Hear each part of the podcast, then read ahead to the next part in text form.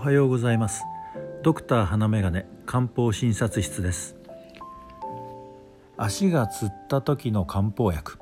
ということでお話をいたします。足がつるという経験をされたことのある方は少なくないでしょう。歩きすぎた時泳いでいる時眠っている時などに皮膚筋がぎゅっと連縮して強い痛みを伴うあれですね。一生懸命筋肉を伸ばしているうちに嵐は去りますが油断すると続けてつることもありますね。こんな時に使うのが芍薬肝臓糖。芍薬肝臓糖という漢方薬です。芍薬と肝臓という2種類の生薬から構成されています。これが効く理由の一つとして芍薬に含まれるペオニフロリン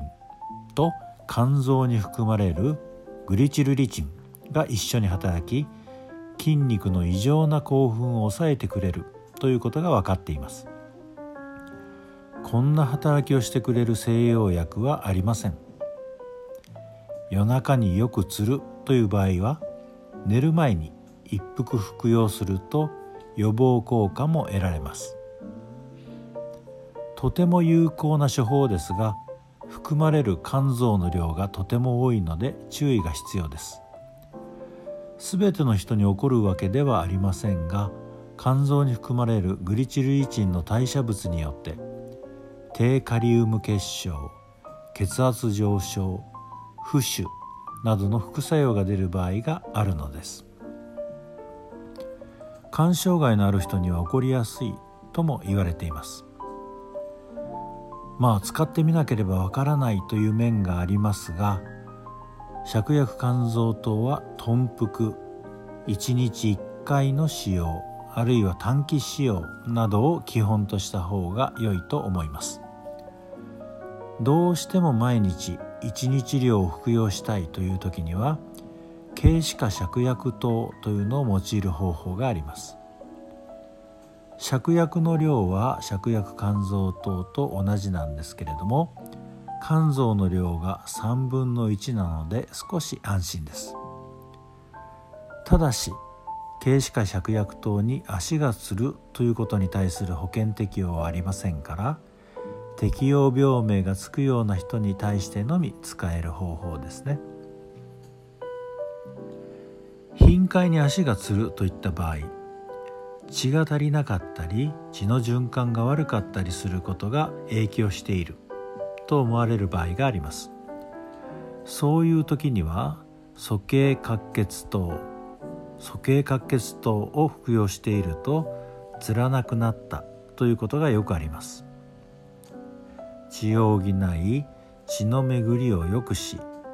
水分の代謝を整え胃腸の調子を良くしてくれる処方です。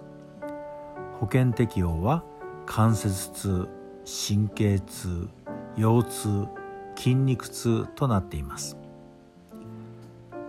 座骨神経痛と言われる状況にもよく使えます。他に老化によって年齢とともにということですね。老化によって筋肉が衰え筋力が低下し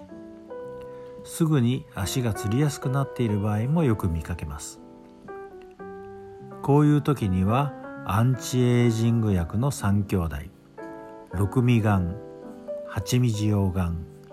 五社腎気丸から合いそうなものを選びます。これらには肝臓が含まれていませんので安心して使えます。ただしジオウという生薬が含まれているので胃腸虚弱傾向がある人だと食欲が落ちることがあります。その場合は食後に服用したり胃薬と一緒に服用したりすることで問題なく服用できることもあります。芍薬肝臓糖というのは医師の間でも有名なお薬なので病院で足がつると訴えると芍薬肝臓糖を処方してくれる医師は多いと思いますただし医師のみんなが漢方薬に詳しいわけではないので肝臓の副作用のことを知らない医師も多いかもしれません。ですから医師が処方してくれたからといって安心してどんどん飲むわけではなく最初に書いたように連続使用には基本的に向いていない包材だということを覚えておいてくださいねでは今日も一日元気に過ごしましょうではまた。